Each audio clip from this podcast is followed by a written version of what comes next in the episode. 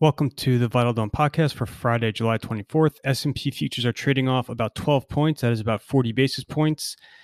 That puts the futures at about 32.15. That's off the overnight lows. They were down to about 3,200 at one point, so they're about 15 points off the lows. The major European indices are trading off about 1.8%, and Asia suffered pretty heavy losses across the board, especially in uh, China and Hong Kong. So, a few items to mention this morning. A lot of the major wires are focusing on, um, you know, heightened or escalating U.S.-China tensions to justify some of the price action we're seeing this morning. Heavy losses. Um, you know, again, I think the U.S.-China relationship is, um, you know, the worst it's been in decades but it's also been that way now for a couple of months. So, you know, the consulate closing news that we saw with Houston and then China overnight ordered us to close one of ours in in on the mainland. Um, certainly not helpful, but again, to me, that does not really dramatically shift the nature of the relationship, which remains, like I said, very bad. Um, if anything, I think the more important news as far as U.S. China is concerned was a speech delivered by Pompeo Thursday afternoon, in which he essentially calls the entire uh, engagement process with China dating back to the Nixon administration a complete failure and urges a, a dramatic shift in the global approach to China. So just very, very um, you know bellicose rhetoric towards China. To me, that was much more um, you know important than the the consulate news. But like I said, the U.S.-China relationship is very grim.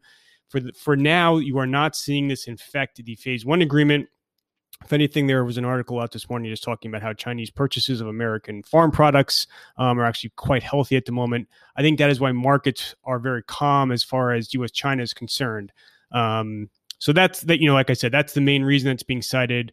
Um, but to me, you know, I, that strikes me just as more of an excuse. I think what you're really seeing is, you know, in the U.S., you obviously are seeing some of the bubble like um, price action bleed out of tech.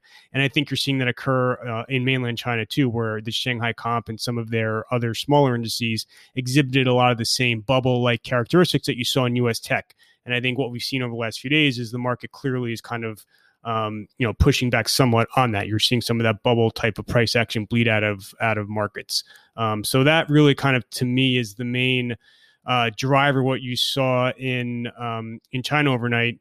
Uh, otherwise, relatively slow morning. You know, if anything, you had pretty solid economic numbers out of Europe. So the flash PMIs for July, these are the first big July economic data points. We're going to get the U.S. ones later this morning. Um, they were healthy in Europe, especially on the services front. Um, so again, that's pretty encouraging. And just you know, to quickly as an aside, if you look at Europe versus the U.S., you know, Europe is has their COVID crisis under control their recovery continues um, as far as economic data continuing to point to a rebound. Um, you know, valuations are much more reasonable than in the U.S. Their fiscal stimulus is kind of just getting ramped up, um, and they don't have the massive political risk that you have in the U.S.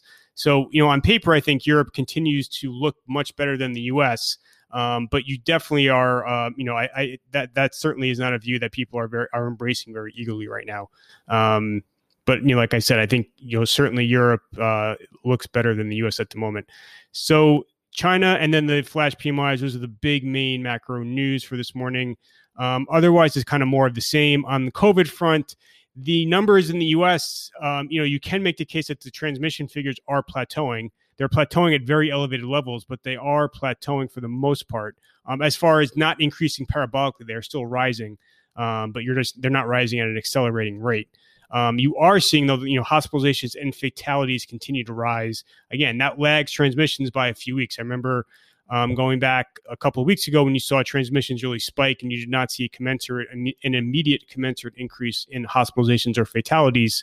Um, you know, people were kind of uh, hopeful, but you know, those numbers do lag by a couple of weeks, and you're seeing that show up. Um, a lot of articles this morning just talking about the state of the U.S. economy right now you know, clearly we've seen piles of evidence, anecdotal evidence, and now it's showing up in some of the formal statistics that the recovery is plateauing, stalling, reversing slightly. A lot of companies have been mentioning this on their conference calls. Again, it's not a complete reversal by any means. Um, you know, it's more just a stalling or a plateauing. A, a lot of it has to do with COVID figures, um, the COVID numbers weighing on economic activity in certain major states.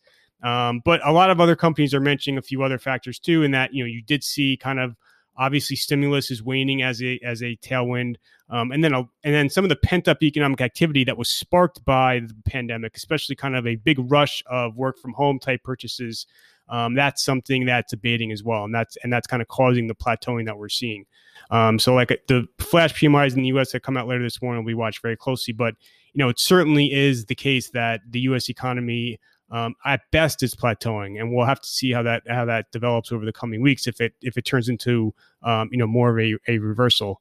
Uh, on the stimulus front, the GOP, you know, despite what they may claim, still have not agreed on all the major components for their bill. That bill is now supposed to be out on Monday. Um, you know, I think the focus on the Republican version of the bill is kind of, um, you know, it, it's kind of, uh, it, you know, we're we're placing too much emphasis on it, given that this is only the end of the beginning. Now, once the Republicans put out their proposal, which is supposed to be around a trillion dollars, they have to close a massive $2 trillion gap with Democrats. Um, and so that's going to be, you know, that's going to take weeks, um, just given where everything stands at this point in time.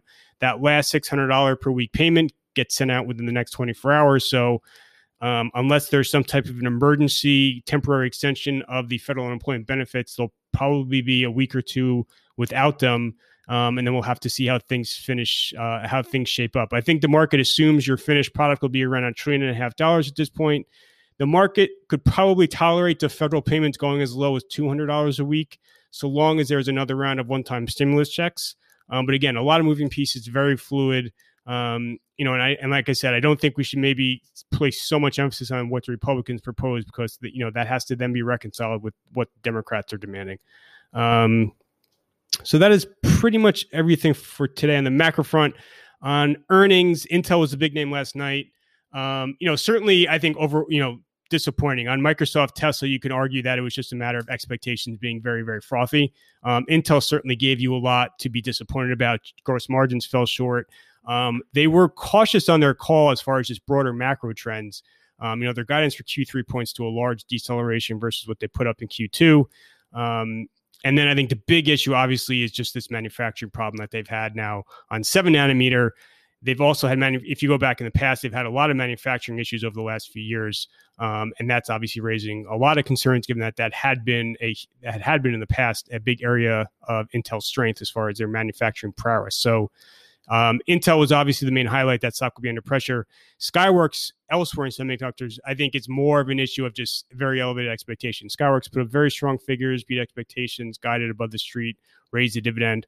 Um, but as of last night, the stock was under a little bit of pressure, similar to kind of, I think, what you've seen in other tech names, where, again, nothing fundamentally wrong with the Microsoft quarter, the Texas Instruments quarter, the Citrix quarter, Tesla quarter, et cetera, other than just those stocks um, you know, obviously had had massive expectations embedded in them.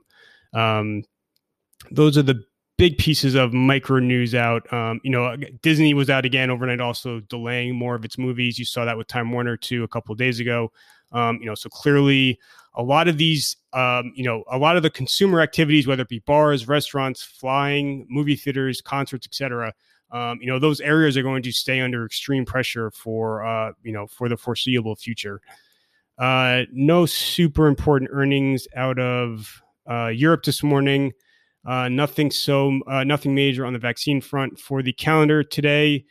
Your focus will be on earnings. Um, you have a couple of big ones, including American Express and Verizon and Honeywell.